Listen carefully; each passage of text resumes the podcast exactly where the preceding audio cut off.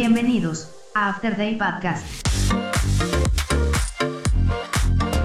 El podcast de opinión, diseño, internet y vida diaria. Síguenos en redes sociales. Twitter e Instagram, arroba Afterday Podcast. Facebook.com, diagonal, Afterday Podcast.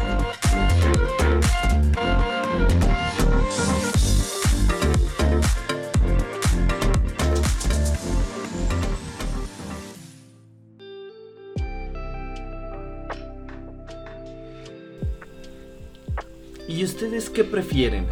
¿Un consejo millonario o quinientos pesos? En realidad la pregunta es bastante sencilla y de hecho se me hace hasta un poco plausible el pensar que alguien prefiera un consejo millonario dado las situaciones y el, la carga del país y como quieras, pero bien diría alguien, una buena idea no, o sea, no no no es no es que te haga una idea millonaria, o sea, ¿cómo les explico? Bueno, ustedes entenderán. Bienvenidos al nuevo episodio de este podcast. Eh, como acaban de escuchar, sí hablaremos de los gurús de internet y de básicamente las personas que probablemente se autonominan o se autodenominan gurús del emprendimiento y pues creo que se me hace una... Eh, una falacia. Eh, más allá de nombres, creo que vamos a hablar en general de todos.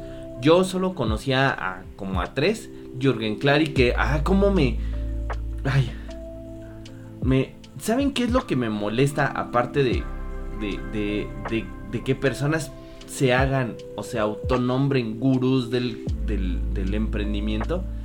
Eh, la, pa- la palabra neuro a todo lo que a- a- antes de todo lo que vaya a pasar, es decir, eh, no sé, si quiero desarrollar una computadora que digan la nueva computadora va a ser la neurocomputadora, ¿saben? O el neuromarketing o las neuroventas, no funciona como tal, es una palabra bonita, como en su momento disruptivo me, me causaba problemas, o sea, de verdad. En el sentido que la palabra disruptivo, ay, no era más que una palabra bonita a lo que antes llamábamos rebeldes. Y que en algún momento hasta fue este censurado, o no sé si censurado, pero fue estigmatizado el ser rebelde, ¿saben? Y ya ahorita es aplaudible, es, no sé. Y pa- usar palabras rimbombantes en, en terminología que medianamente sea buena...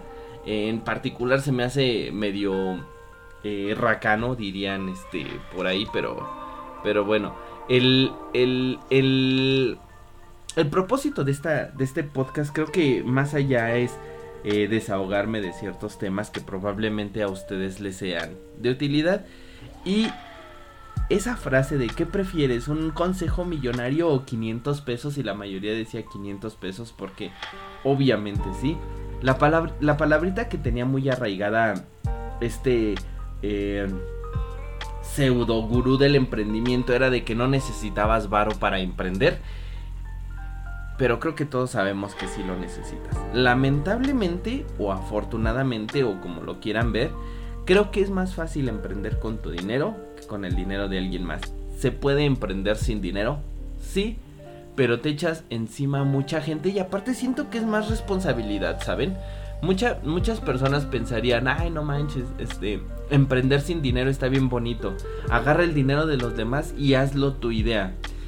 Creo que en algunas ocasiones sí funciona así y la mayoría de los, de los, de los emprendimientos sí funciona así. Pero creo que deberías de emprender con tu propio varo. Y es que no lo digo yo, ya habrá un... Ya habrá un... Un, este, un episodio sobre mi experiencia sobre emprender, lo cual eh, no sé si sea buena o sea mala, pero es mi experiencia y quizá no se aplique a todos los negocios porque obviamente hay negocios que demandan otro tipo de cosas. Cada negocio es como cada persona, ¿saben? Es, es muy particular y es muy personal. No pueden ser como estos tipos que intentan ser...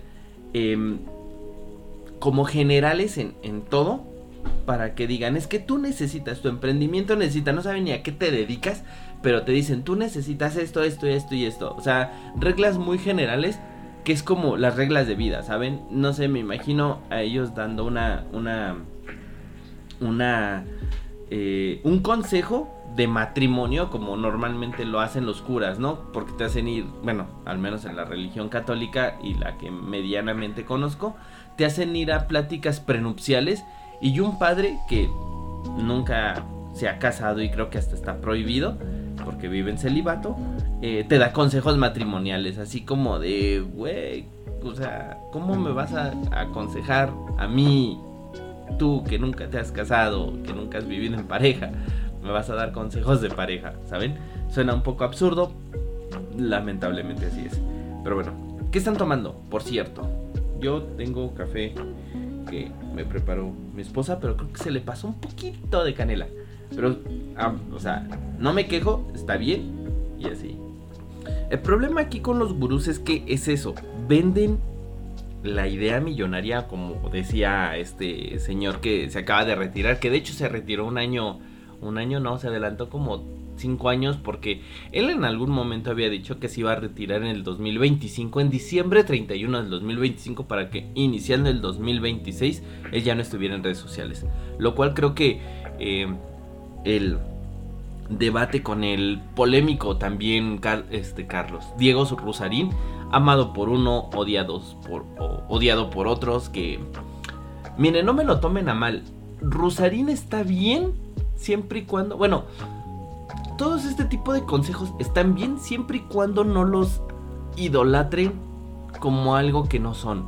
Vaya, es físico, es físico, es este filósofo de de este de afición, su esposa lo es. Anyway, como sea, el problema de este tipo de cosas es de que, por ejemplo, le den toda la razón a uno o toda la razón a otro, es decir, polaricen cuando hay un montón de escala de grises. Yo no dudo, a mí me gusta y de hecho me, me eh, bueno, sí me gusta la forma en que piensa de alguna manera, la forma en que te hace pensar y te hace cuestionar ciertas cosas, pero también gente que polariza y que lo toma como eh, palabra de Dios, como dirían antes, pues no, o sea, también no sean extremistas ustedes, tengan un poquito de criterio como para diferenciar el consejo a una máxima, ¿saben? O sea, una cosa es que te digan, probablemente a ti no te convenga salir a trabajar hoy, ¿no?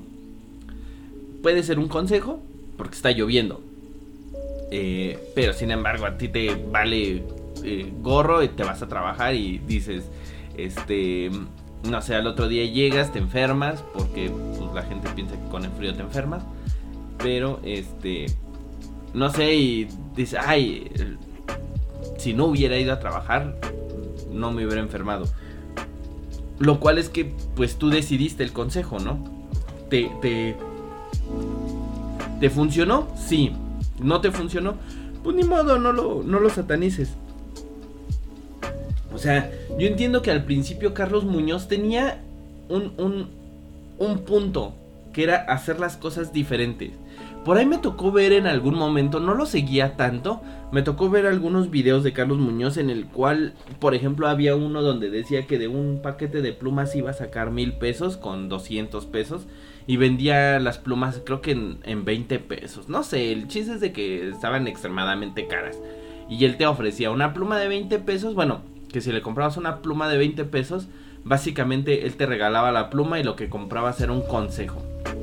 Eh, alguien se lo toma y le dicen que lo que tiene que hacer es, este, eh, no sé, visualizarse que ya no quiere viajar en transporte público porque iba en el metro y, no sé, quizá, quizá, quiero pensar que el, la intención era buena, estaba mal enfocado porque sí, la última, digamos que la última controversia que él tuvo fue eh, decir que el mesero no tenía hambre porque estaba ahí parado y no estaba tomando su curso.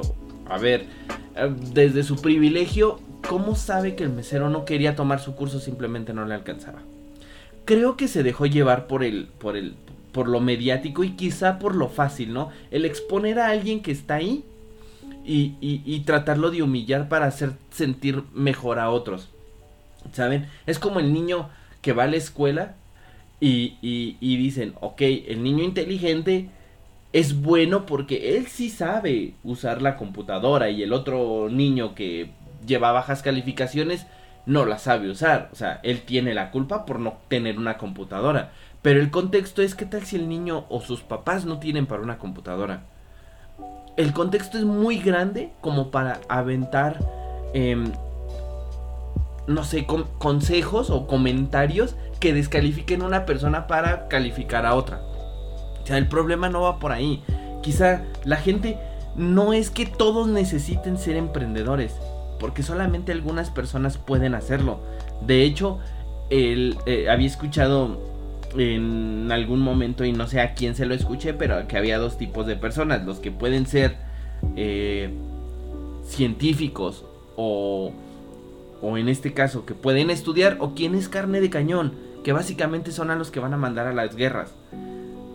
Y ese tipo de cosas son las que te, te debería de, de, de, de enjuiciar, ¿saben?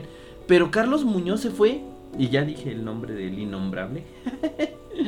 Pero este, este personaje se fue al, al, a la estratosfera cuando empezó a hacer la, la, la, la persona pública que quizá ja, jaló mucha, mucho foco cuando él dijo que se había gastado medio millón de pesos en realizar su marca, que básicamente era un logotipo, y se cambió el nombre y se autodenominó Master Muñoz.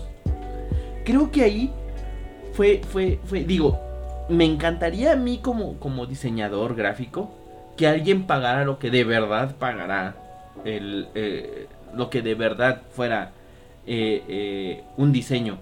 Pero, ¿saben? A mí me ha tocado trabajar cuatro o cinco horas y cobrarlo de una, porque se supone que la gente, o más bien, la gente no tiene la cultura de pagar un diseño. La gente piensa que, como ya hay mucho TikToker diciendo consejos de diseñador para no diseñador, eh, ya puede utilizar las cosas. Muchas veces dicen, es que un pequeño emprendedor no puede pagar lo que normalmente pagaría un, un emprendimiento grande, porque pues no, está dedicado a sacar su producto, su M V P, su mínimo eh, viable, su producto mínimo viable, para, en lugar de pagar un, un, un buen diseño. Pero, dude, el buen diseño va acompañado con un buen producto. Y no quiero decir que sean cargos estratosféricos. De hecho, yo siento que hay dos tipos de cosas que le hacen mucho daño al, al diseño como tal. Uno, los que se creen rockstars del diseño, que se creen artistas, que no lo son. La funcionalidad no tiene que ver con la belleza. Van de la mano, pero no puede ser una obra de arte lo que no te lo que no te transmite nada. Un buen diseño debe de ser funcional, simple. Es como, no puedo considerar una obra de arte un producto, por ejemplo, eh, bueno, que hay quienes le hacen culto al iPhone, ¿no? Pero, por ejemplo, un, un, un Game Boy, un, un Switch, no puede ser considerado. Ah, bueno, vamos, vamos a hablar de, de, de diseño que a mí realmente me gusta y que es funcional y que cumple con todo esto, pero que a lo mejor no es tan estético. A muchos les gustará, a muchos no. Pero, por ejemplo, ¿alguien ha visto el control de GameCube? Ese control, a mi gusto, es feo, pero es lo más ergonómico que he tocado. ¿Y alguien ha visto el control icónico de PlayStation que hasta ahorita no habían cambiado hasta el Play cinco? Que, que había sufrido muy poquitos cambios. Era súper molesto, lastimaba después de usarlo mucho. De hecho, yo eh, usé mucho el, el, el, el del PlayStation tres, que eh, sí mejoraba un poquito, pero era un poquito incómodo porque era muy pequeño. Pasaba con los bordes cuadrados del Famicom, que después en el N E S, en el Super N E S, eh, lo, lo redondearon y trataron de hacerlo un poquito más ergonómico, que de hecho Nintendo tiene los, los controles más ergonómicos hasta ahorita. El de el, el de cubo es, yo creo que es la eh, la ergonomía que se buscaba con el con el de sesenta y cuatro, que era este tridente, que era bastante bueno. pero obviamente al ser tridente necesitabas tres manos, entonces desperdiciabas uno. Anyway, como sea, pero el, el analógico del, del, del, del sesenta y cuatro era lo más ergonómico que podías tener, porque tenías un gatillo, como tal, gatillo, pero desperdiciaba y demás. Creo que el del cubo es el mejor. No es tan bonito, a muchos les encanta. A mí me gusta cómo se ve, porque se ve algo amorfo, pero realmente lo amorfo se, se adapta bien a la ergonomía, lo cual quiere decir que está bien hecho, pero no apela por, por lo bonito, ¿saben? Entonces, está esto. Los, los, los, las agencias que se sienten rockstars del diseño, que cobran miles de pesos por hacer un diseño, contra las la gente que mal paga el diseño, ¿saben? A los freelancers nos va muy mal, porque hay mucha gente que no no no aprecia el trabajo del diseñador como tal. Muchos piensan que lo que ellos piensan que está bonito debe de ser, y no lo que es ergonómicamente eh, bien hecho, o lo que está enfocado a ser hacer las cosas bien o funcionales. Es, me ha tocado muchas veces, y también hablaré en un episodio de, de las cosas que me ha tocado hacer, pero por ejemplo, no sé, uh, hay quien le gustan los Picasso y hay quien les gustan los, los, los Andy Warhol. A mí en particular me encanta Warhol. No, no desprecio a Picasso, pero vaya, Picasso no se me hace un, un artista como tal artista. Por ejemplo, el, el realismo en pinturas del Renacimiento, del barroco, puff, me encanta ese realismo. Para mí, para mí, insisto, mi opinión que nadie me pidió y que probablemente esté equivocada, para mí el realismo en pintura, eso es arte. Quizá me contradigo un poco, porque Warhol es la manipulación de ya imágenes hechas, pero se me hace más arte que solamente rayas a lo tonto. Un Pollock, por ejemplo, para mí no se me hace artista. Pero bueno, en el caso de estos gurús, piensan que su, su, su máxima y su pensamiento, que probablemente a ellos les, les funcionó, porque nunca te dicen un consejo eh, puntual. Siempre te dicen, párate temprano, eh, vete al último tarde, eh, date lujos, porque solamente los millonarios se dan lujos. Sí, pero si no te da, si tu emprendimiento es, por ejemplo, de quesadillas, que a lo mejor el producto es bueno, tienes un buen producto, pero tu presentación es pésima, tal vez sea a, a, bueno, en ese mercado y en particular, tal vez tú compitas más por precio. Es decir, si tu, si tu quesadilla es buena y das un precio bajo, la vas a romper. Pero competir con precio en un mercado tan demandado es que bancarrota. O sea, literal te vas a quedar en el camino. Tienes que pensar, sí, también un poquito la presentación. A lo mejor no inviertas en papel de estraza, inviértelo en un papelito este, de grado alimenticio que tenga un diseño. Este, no des el típico plato redondo. Eh, no sé, busca alternativas en las cuales puedas, puedas dar las cosas. A lo mejor para llevar no busques el típico... Eh, la charola de unicel, que aparte de ser nada eco-friendly, eh, puede, puede ser tan genérico como todos los demás. No sé, a lo mejor busca una charolita de cartón que sea más eco-friendly, que le dé distinción a tu producto. Eh, por ahí tengo un, insisto, ya vendrán capítulos hablando de eso, y yo creo que la siguiente semana hablaré sobre cómo emprender y no morir en el intento. Eso lo... lo se los prometo. Pero este tipo de cosas. Entonces, gracias a Dios, es, es, este señor ya dijo, bye, me voy, eh, desapareceré, porque creo que el enfoque estaba mal. Y ya. Lo agradezco, o lo agradecemos, tal vez sí. Necesitamos consejos, sí, pero no necesitamos que alguien nos diga qué hacer, ¿saben? Una cosa es, eh, por ejemplo, no porque veas cómo juega Ronaldinho vas a jugar como Ronaldinho. Quizá cosas que a él le funcionaban a ti te funcionen, porque Ronaldinho era delantero, tú eres defensa. No, digo, una, una metáfora muy tonta de, de, de, de fútbol, pero así suele suceder. No todos son delanteros, no todos son defensas. No porque tú veas eh, miles de, de, de videos de Ronaldinho, vas a ser igual de bueno que él. También hay que practicarlo, hay que hacer las cosas. Una cosa es que te digan y que pagues un curso de cuarenta mil pesos como los que pagaban los, de, los, los que iban a, a las mentorías de, de, de estos tipejos, y otra cosa es de que realmente lo hagas. Así que toma todos los consejos de donde vengan, pero no los hagas verdad pura. Yo fui arroba cloner, pueden seguirme en Twitter, en Instagram, arroba cloner, K L O N H E R. También síganme en mi canal de YouTube y en el canal de Twitch. Eh, estaré streameando los días miércoles eh, videojuegos, gameplays y platicando cosas random. Eh, las cuentas del show, arroba Afterday Podcast, Facebook, este, Twitter o Instagram, facebook punto com diagonal Afterday Podcast, la página web afterday podcast punto g a. Yo fui arroba el cloner. Hasta la próxima. Bye.